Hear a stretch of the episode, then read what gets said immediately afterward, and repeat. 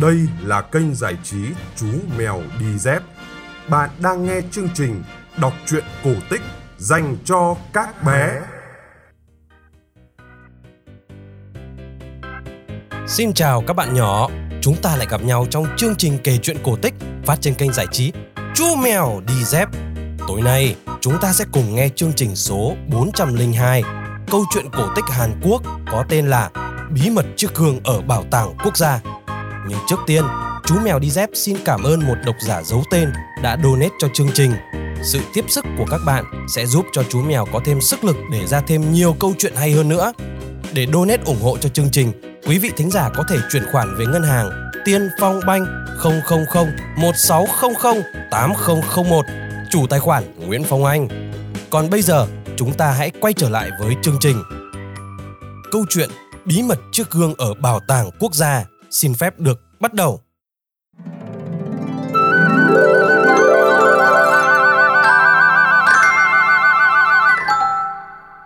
Tại Bảo tàng lịch sử quốc gia Hàn Quốc ở thủ đô Seoul, trong khu trưng bày đồ thủ công kim loại tại tầng 3, bạn có thể tìm thấy một vật nhỏ nhắn, xinh xắn nằm trong tủ kính được chiếu đèn rực rỡ.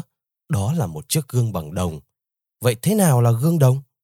Ngày nay, gương soi đều được làm bằng thủy tinh, nhưng cách đây hàng nghìn, hàng nghìn năm, người ta đã làm ra những chiếc gương được đúc bằng đồng.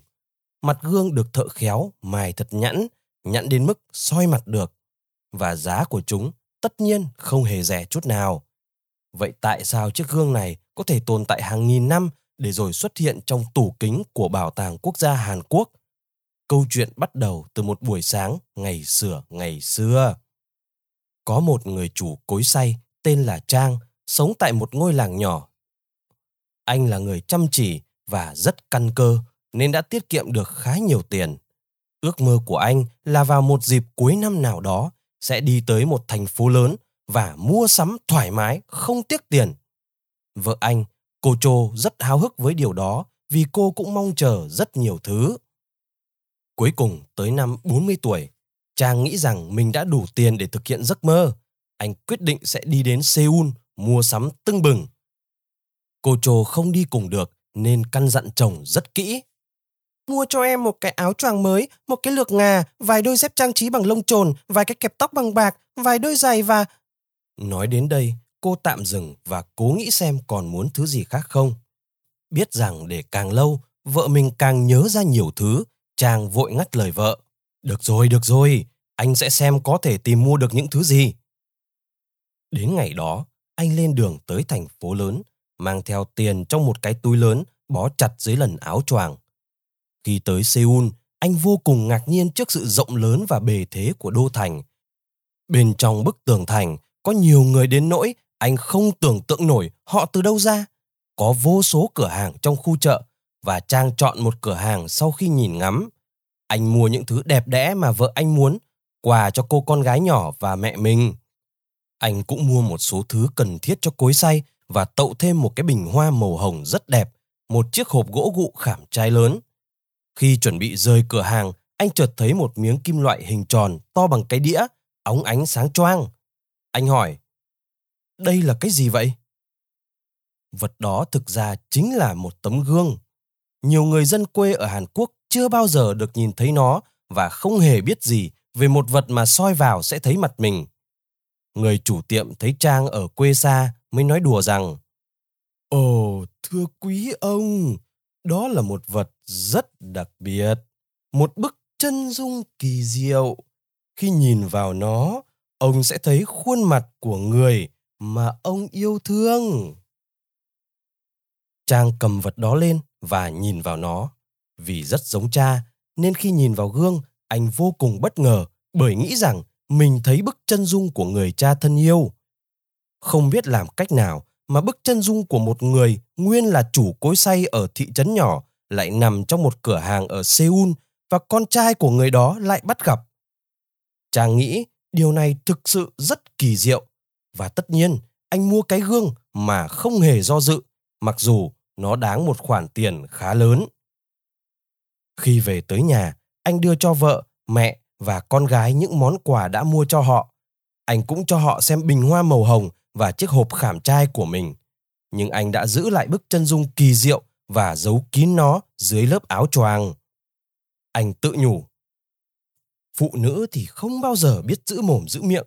Nếu mình nói cho Trô biết, cô ấy sẽ kể cho tất cả bạn bè.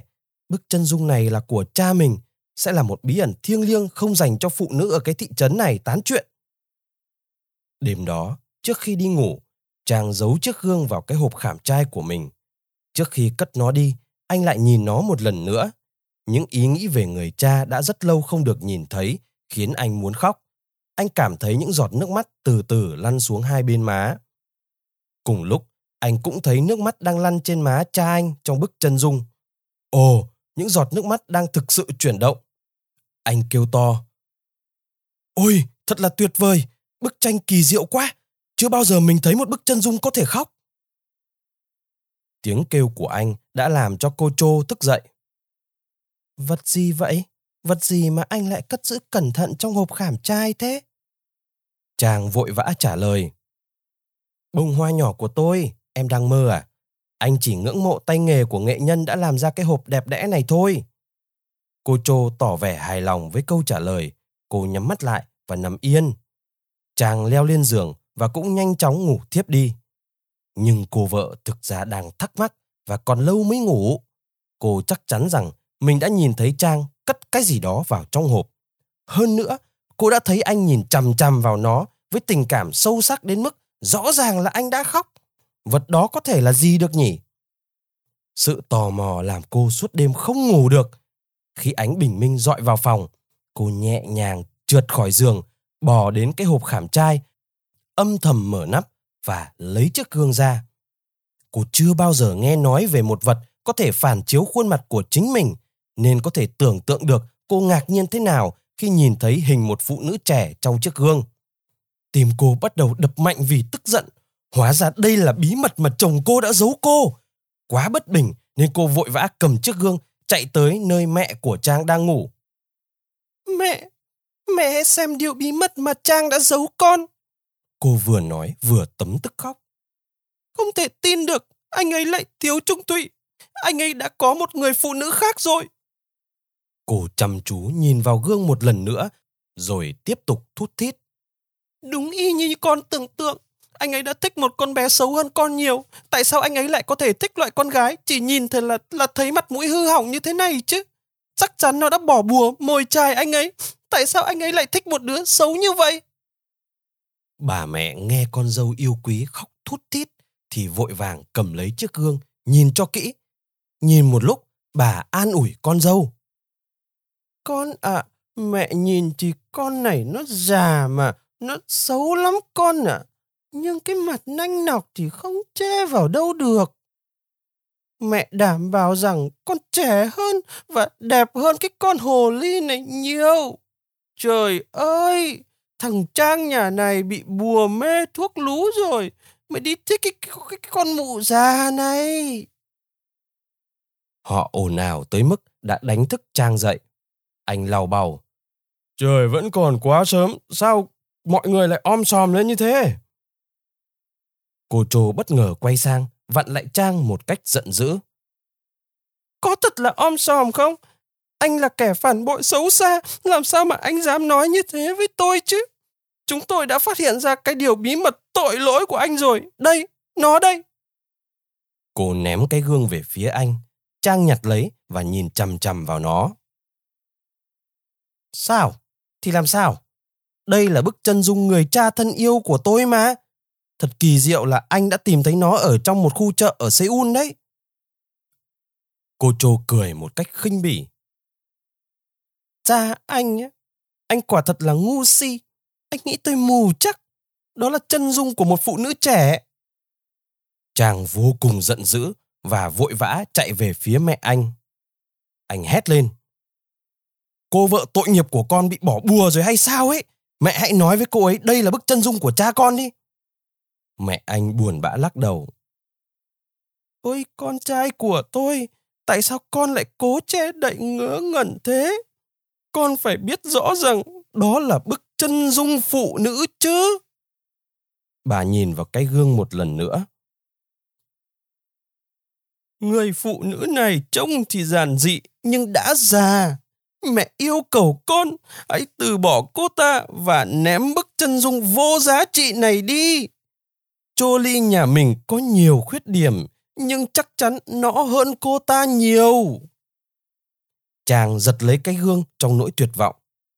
Mọi người điên hết rồi hay sao?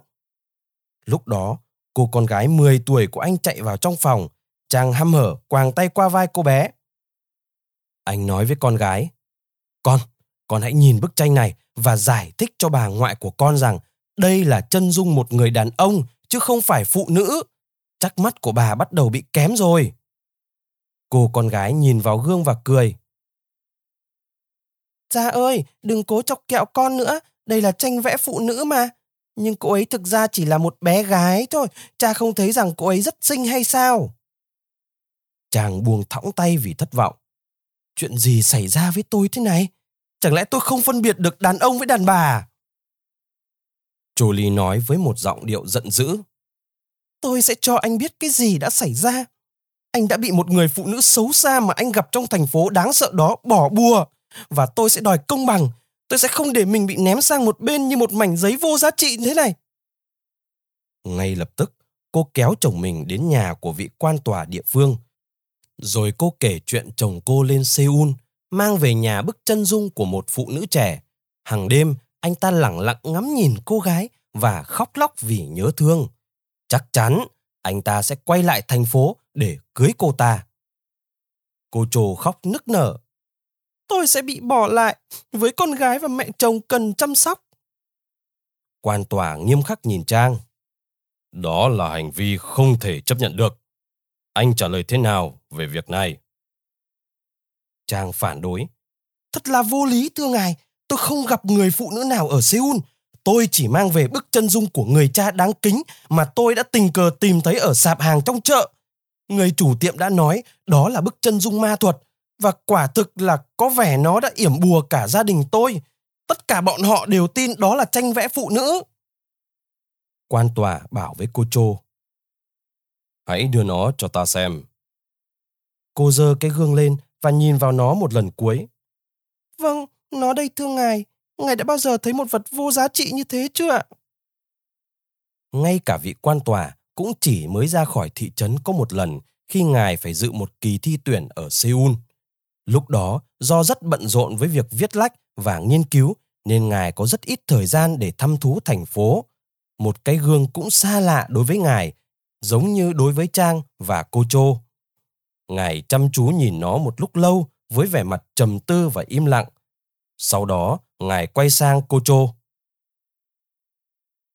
Cô chắc chắn đã bị yểm bùa nếu cô tin rằng đây là khuôn mặt của một phụ nữ. Chồng cô đã đúng, đó là khuôn mặt của một người đàn ông. Chàng thở phào, cúi đầu biết ơn. Vị thẩm phán lại tiếp tục nói. Tuy nhiên, nó không phải là khuôn mặt của cha anh. Tôi nhớ ông ấy rất rõ và mặc dù ông ấy là một người đàn ông đáng kính và là một chủ cối say tốt, nhưng ông ấy không có vẻ gì là đặc biệt cả. Đây là chân dung của một người đàn ông à, có vẻ quyền quý và có địa vị quan trọng. Ta nghĩ đó có thể là một quan tòa. Ngài bác bỏ tình huống mà cô Chô đã cố gắng đưa ra để chống lại chồng mình. Ngài nghiêm nghị nói với cô. Ừm, Thôi, gia đình hãy về nhà đi. Hãy làm tròn bổn phận trong nhà mình và đừng có tự nhồi nhét vào đầu cô những tưởng tượng ngớ ngẩn như thế này nữa nhé. Một người vợ hay ghen quả thật là rất đáng ghét đối với một người đàn ông. Về sau cô nên bớt tính ghen tuông đi. Thực ra, vợ của chính vị quan tòa cũng là một người rất ghen tuông. Vì vậy, ngài đã nói những lời đó một cách thật chân thành. Ngài nói thêm với Trang. Từ khi anh mang bức chân dung này về, nó đã đem vào nhà anh rất nhiều đau khổ. Tốt hơn hết là hãy để nó lại chỗ ta. Thế là ngài cầm luôn cái gương, đi về nhà. Nhưng khi ngài kể về chuyện cô Chô khiếu nại anh Trang, thì bà vợ muốn được xem bức chân dung. Quan tòa liền mở tấm vải bọc ra và nói, Đây, nó đây, bà đã bao giờ nhìn thấy một khuôn mặt cao quý hơn thế này chưa? Tôi sẽ treo nó ở một nơi trang trọng trong nhà. Bà vợ nhìn vào tấm gương rồi ném ngay nó xuống đất. Bà ta gào lên. Ông thật là một kẻ lừa đảo không tả nổi. Làm sao mà ông dám đem chân dung một ả hư hỏng, cáu bẩn như thế này vào ngôi nhà này và còn giả vờ đó là đàn ông? Nếu ông không hủy nó ngay lập tức thì tôi sẽ đập nó lên đầu ông. Vị quan tòa tự nhủ. Thôi chết rồi, đây chắc chắn là một bức chân dung ma quái. Tốt hơn hết là mình nên tống khứ nó ngay lúc này.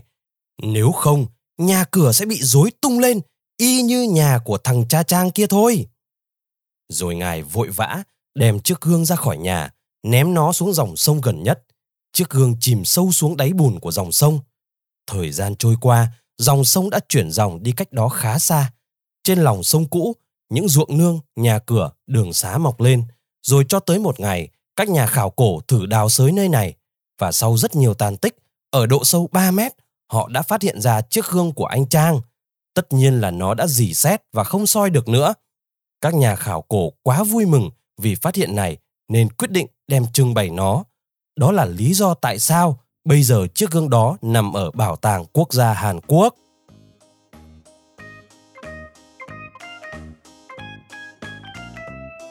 Các bạn vừa nghe xong câu chuyện cổ tích có tựa đề Bí mật chiếc gương ở Bảo tàng Quốc gia. Chuyện được phát trên kênh giải trí Chú Mèo Đi Dép. Kênh giải trí Chú Mèo Đi Dép đã có mặt trên Spotify, Apple Podcast và Google Podcast. Bây giờ đã đến giờ đi ngủ, nên chú mèo xin hẹn gặp lại các bạn trong chương trình kể chuyện vào 9 giờ tối mai. Xin chào và chúc bé ngủ ngon.